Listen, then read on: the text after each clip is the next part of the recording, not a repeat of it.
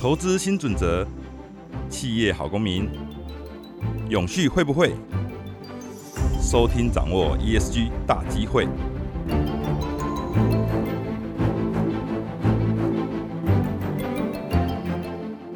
各位听众，大家好，欢迎再来到我们天下永续会，我是节目主持人、天下调查中心总监熊一熙。呃，我们今天哈非常难得，请到一位非常难得，过去可能相对神秘的嘉宾哈，就是我们元泰科技的董事长李正浩李董事长。董事长，我们先跟我们的听众打声招呼。好，大家好，我是李正浩，大家都叫我 Johnson。Johnson 董事长 是这样的，为什么我会说我们对这个元泰非常的特别呢？我想有在投资的朋友可能知道，元泰这几年事实上最近这阵子它的呃股价表现很好。可是我们在看的不是短期哈，因为永续这件事情，我们顾名思义啊，我们要看它的长期的价值。那元泰呢，基本上我们最近发现它非常的，其实不是最近啊，基本上它的本业哈是做电子纸，相对而言，待会可以请董事长多聊聊。就是说，我们一般。电子纸跟我们一般的，譬如说 iPad 啊这些的彩色这种显示器，到底它对于不仅是眼睛的伤害，或者是说这个省电的效果到底有多少？就它本身就是一个从事一个非常节能减碳相关的行业。那他自己的动作更积极哈，他在之前承诺了 R 一百要在二零三零哦，大家有没有听错？二零三零然后达到百分之百使用再生能源，然后更厉害的来了。二零四零年要达到近零排放，哇，这个目标非常非常的积极哈。元泰凭什么可以做到？我们首先我们就从这个可以切入，为什么我们会对这件事情这么有这么积极度这么高？然后也认我们做得到。嗯，的这个问题很好。我觉得元泰在做电子纸，就是希望能取代传统的纸。那要取代传统的纸的话，第一个当然要数位化。那我们认为这个数位化的这个趋势已经在发生。那本身。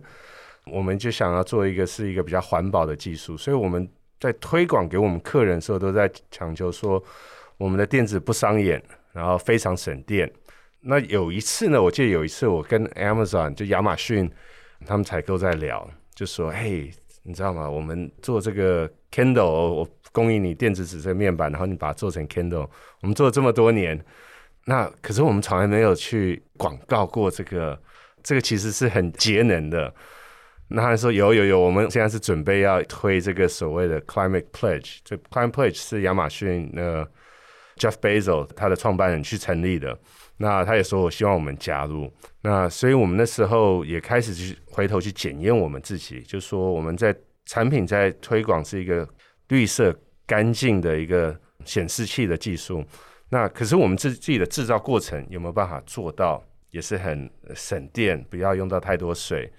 那我们去看我们的制程的话，因为我们的电子材料是在美国做的，然后我们台湾也有在做电子材料，然后最后的模组是在中国大陆扬州那边做的。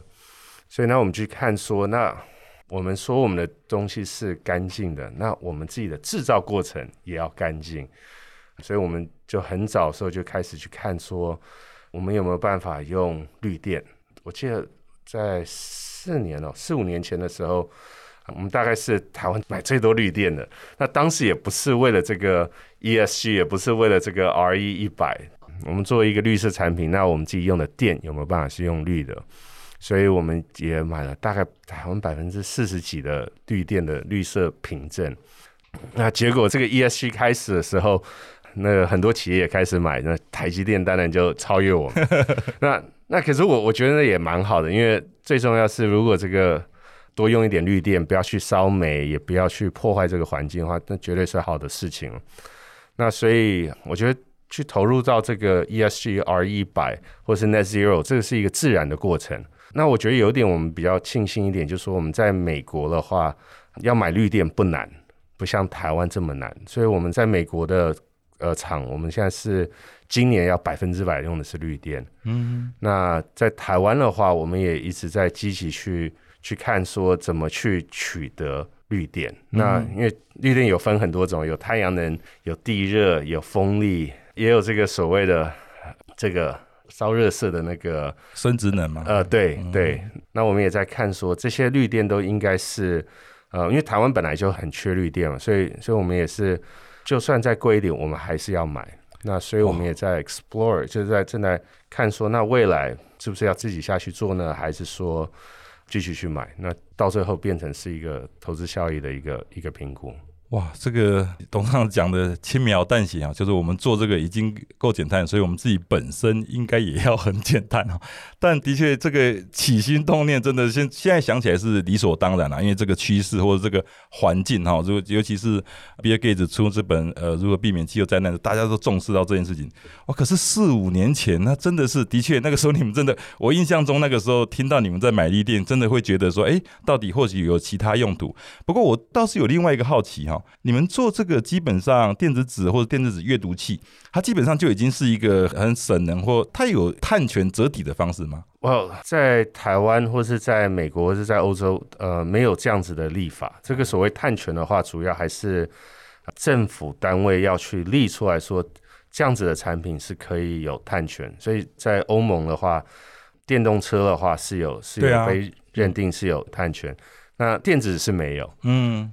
对，那有的话当然是更好。这个应该要来推动一下，对啊，因为你说像 Tesla、Tesla 他们做这个电动车，它光靠碳权就不知道赚多少。可是好像我每听没听到 Tesla 说，他要在自己的产能上面要这个节能减碳。所以你们真的是起心动念很强。然后你刚才有提到这个亚马逊他们的那个气候宣言，对，这个国内我们简称叫 TCP 嘛，哈，这国内好像比较少提到这一个倡议，因为现在国内企业很关注各式各样的倡议，R 一百啊，或者 TCFD 或者 SBT。这个好像比较少听到，这个是我自己在研究，好像目前国际上大概有三百家企业都加入。是是是，因为我们是亚马逊的供应商嘛，所以亚马逊当然要成立这个会，会先来找我们说，那要不要一起来加入？那我觉得还有一点很重要一点，就是去做对的事情。我觉得现在看到这种国际大企业愿意去做对的事情，我觉得其实是蛮好的。就是说，哎，我们怎么做？怎么用更多绿能？不要去破坏这个环境？怎么去 recycle？怎么去用废物利用？那我觉得有这个国际的大厂来领导，来要求我们这些供应商来做这件事，我觉得这是一个很很好的事情。我所以，我们公司的话，我们有几次法说会的时候也提到，就是说获利虽然税很重要，可是我们认为说把 ESG 这个做好也是相对的重要。嗯，因为。不敢讲说，因为我们在台湾也不是说多大的一个企业，不像台积电做什么事大家会去关注。可是我觉得企业家很重要是做对的事情。嗯，那如果有更多企业愿意去做对的事情，然后因为做对的事情而得到好的回报，我觉得这个是会带动更多人去做对的事情。嗯，对，其实现在国际上也有一个新的概念哈，net positive，就是说这个对于企业营运上面可能颠覆过去在经营企业为什么要做企业这件事情有一些新的颠覆。不过刚才董事长讲的一个很重要的观点让我非常有感啊，因为我最近在研究台湾的整个企业在做减碳嘛，然后我们外界一般都是用说哦，台湾的企业被供应商、被客户要求开始去做气候行动。可是我自己在发现，我们事实上台湾企业的能量，其实如果不要从那么被动的能量来看的话，事实上你说像 Apple 啊，像呃阿玛这种他们这些要做近邻，事实上他们的神队友事实上都在台湾，就是说他们承诺近邻，事实上他们的近邻的最后一一里路，搞不好都是需要台湾来达成，所以我们应该要更有像元泰这样，要更积极、更有 power 一点。对啊，我我觉得做对的事情，因为尤其我在看这些比较这种。做的不管是微软也好，或者是亚马逊也好，或者是谷歌，我记得谷歌刚开始成立的时候在讲说 “Don't do evil”，对。对不对？就是我今天要做一个呃伟大的企业，可是我不是是用很我要去做对的事情，然后我会去开放原始码，所以我会去安卓，然后我去开放出来去做对的事情，这至少他理念中对的事情，然后这个也得到很多社会大众认同，他这样子的品牌。那我觉得我们元泰，我们也是希望说，未来有一天也可以做成世界级的公司。那我们怎么去做对的事情？然后也希望说，不管在招募人才也好，或是说我们在跟客人沟通的话，对我们有一个非常独特的技术。那我们认为这个技术也是我们认为是一个革命性的技术。可是我们怎么在经营理念上面是做对的事情？我觉得这个概念我觉得很重要，因为随着公司成长的时候。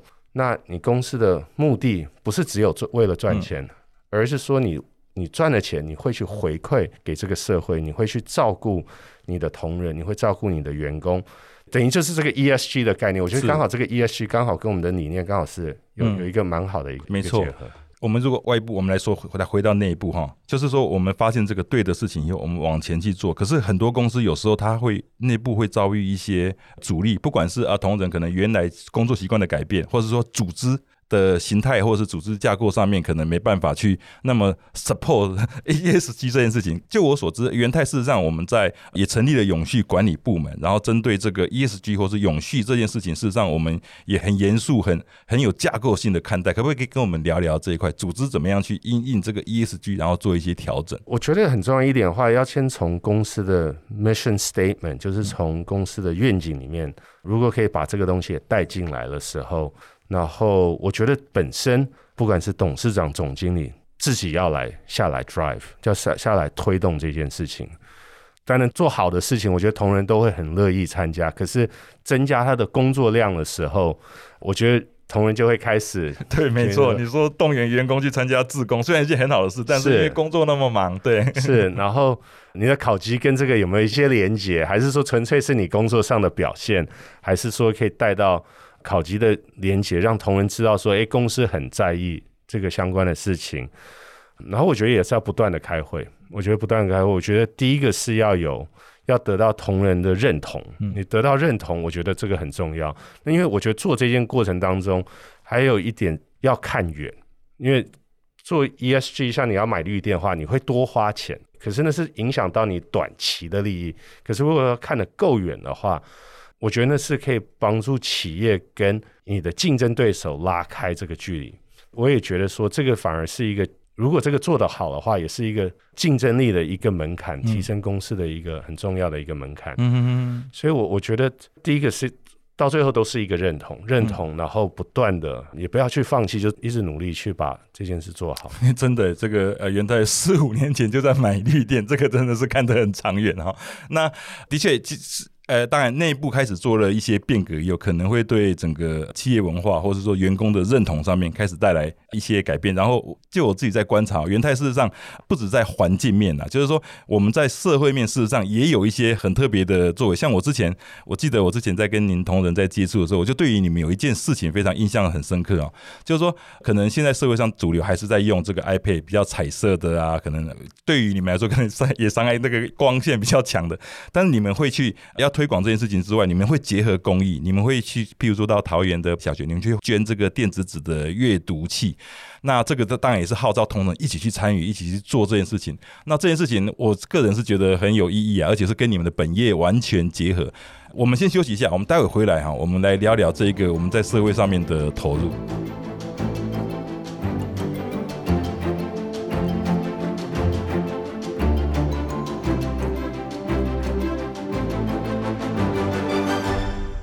好，欢迎各位回来啊！刚刚前面我有稍微先预告一下，我们要谈这个元泰在社会的投入。我会主动提示，因为我那个时候听到您的员工在提到这个案子的时候，眼睛都有光，而且感觉他是真心的相信这件事情，然后真心的投入，然后觉得说这个让我觉得很温暖啊。可不可以聊聊这个专案？就是说他在推广上面结合公益这件事情，事实上是当时是怎么成型的？嗯，其实哦，更早之前，我们那时候在扬州的时候有做一些。回馈当地、回馈社会的一些活动，像比如说到偏乡去帮人家盖学校，然后有些小孩子甚至他的袜子还是不同颜色的，所以我们还送他鞋子、袜子跟夹克，因为在深山。哦，这个在台湾会认为很潮，可是，在偏乡可能就是 资源缺乏。然后我们在大陆的同学有拍成一个影片，那拍了一个影片以后，我第一次看到的时候，我差一点我没有想到会这么感人。那所以我看了这个影片的时候，等我从呃，我被派回到台湾来的时候，我记得那时候跟我们的 Freda，就是我们负责这个 marketing 的 PR，我就放给他看，我说我们应该在台湾要做一点什么事情，要要做一点，我们应该来做一些事情。我们在台湾嘛，在大陆都可以去照顾需要帮助的人，那我们在台湾是不是也可以做一些什么事情？那 Mark Freda 就找 marketing team 在来讨论，就说那他们就讨论出说，那我们是不是结合我们自己的产品，再结合我们供应链伙伴？来做一些一些事情。那当时本来是想说他去偏乡啊，或者说去比较不会有人照顾的地方。那反而呃，Freder 就回来就说，其实不是偏乡的，其实拿到很多企业的关注。那可是他也从这当中他去去了解的时候，他发现说，其实很多有捐什么 iPad 啊或者平板啊到学校，可是很多都到最后都锁在教室里面，就就没拿出来了。那他说他看到这个捐赠的时候，有有这两个主要比较大的问题，所以那那时候 Freda 就提出两个，我那时候是非常认同，他就提出来说，第一个，呃，我们去不要太偏向，可是又不是在都市，因为都市本来就很多资源，就在这个中间的这一块，我们去找真正想要去推广阅读的，去找了。当地的政府，然后找了校长。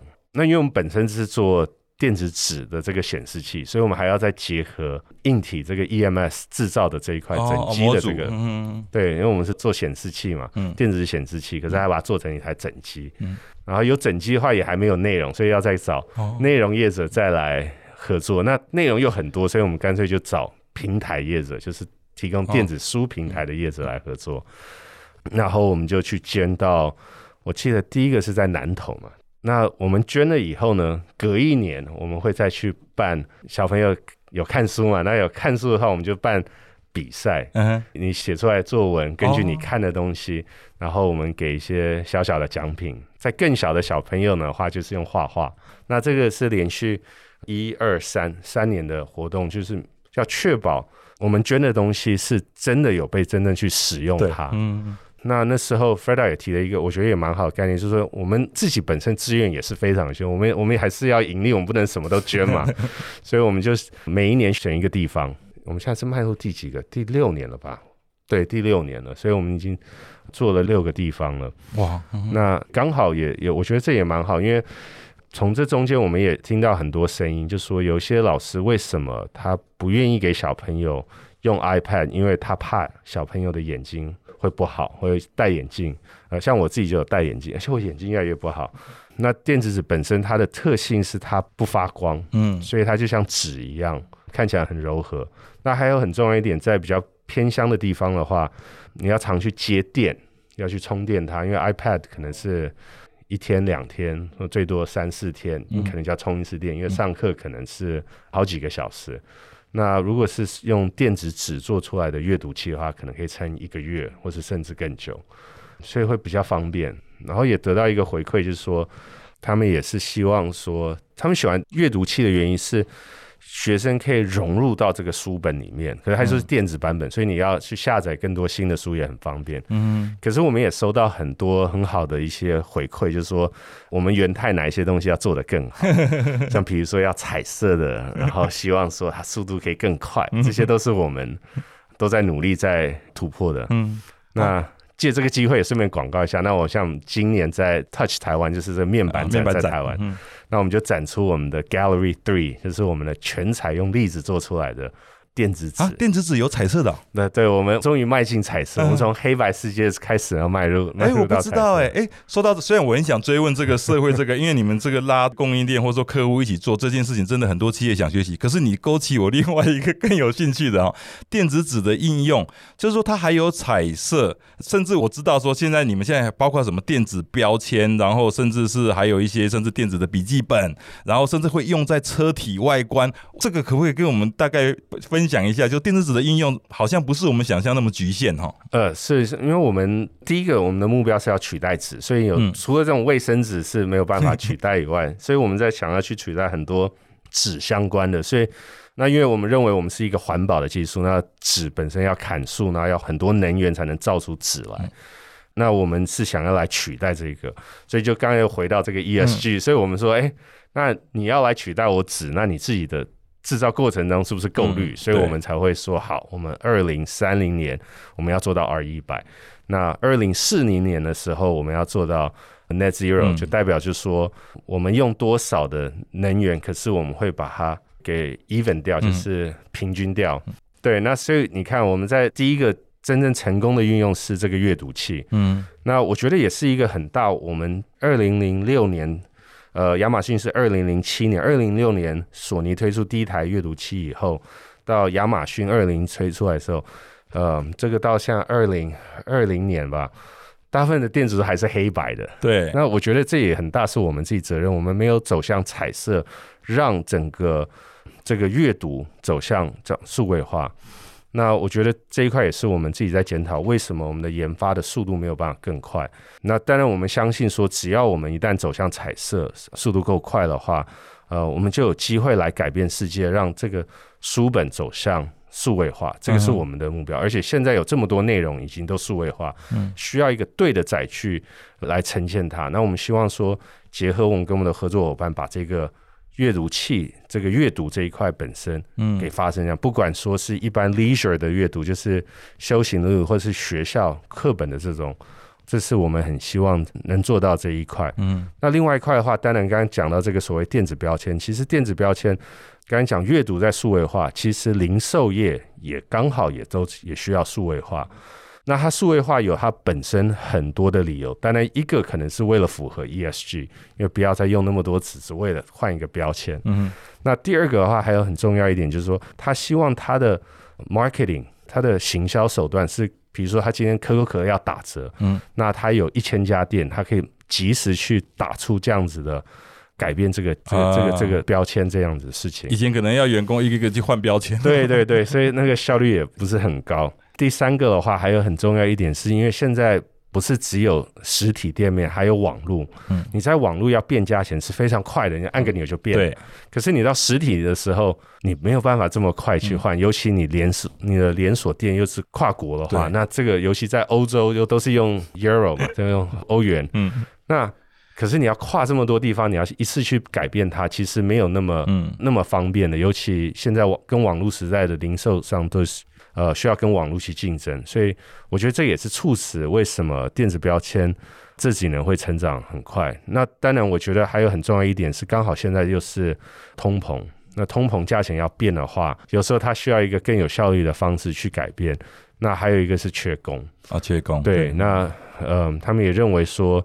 零售业应该是要把人力花在最有效率上面，而不是应该在换这个所谓的标签这一块。哎，我看你们的数字哈，说今年这个电子标签的量哈，甚至会超过阅读器。这电标签不是小小一张吗？它它为什么可以有这么大的空间啊？对，你看了，你看一家店哦，尤其像比较大型的店，它可能有。一百 K，呃，要也不要说一百 K，十 K 的 SKU，呃，十 K SKU 就是它代表有一万个产品在它的店面的话，那它就需要一万个电子标签，所以那个本身电子标签的数量就是跟有多少产品在一个零售店去去销售。那有些店比较小，它可能就几百个。嗯，可是大的，像比如说像 Walmart 或是像 Costco，它那个哇，那个商品是，而且它连锁一展开下去，哇，这个采购量好惊人哦。对，是是，所以所以相对它成长的的幅度也会快。嗯，那我觉得阅读器这件事情还是回到刚刚，是因为我我觉得还是我们自己元泰没有推出更吸引消费者愿意去买阅读器的一个产品。嗯，那因为没有彩色，我觉得黑白还是一个小众的一个市场。当然，我我们的目标不是只有这个电子标签或是呃阅读器，还有还有其他。我们我也很希望说能取代广告看板。那那因为电子纸它在户外它反而是反射式，所以它反而会更漂亮。是吗？它没有背光呢？它对它是没有背光的嘛？所以有太阳光底下的话，它反而是看得更更漂亮。对，然后它也非常省电，因为它唯一用电的时候就是呃在换画面的。嗯。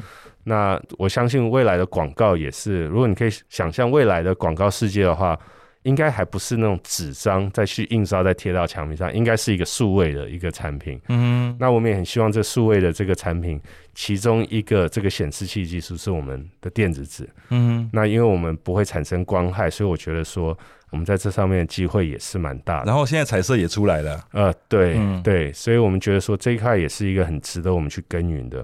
那当然还有，就像您刚刚有提到，像我们跟在 CES 跟 B N W 合作，对，所以你可以看到说，电子纸不是只有纯粹取代纸，嗯，而是说可以在电子产品或是汽车的外壳上面做一个变化，涂装都改变了。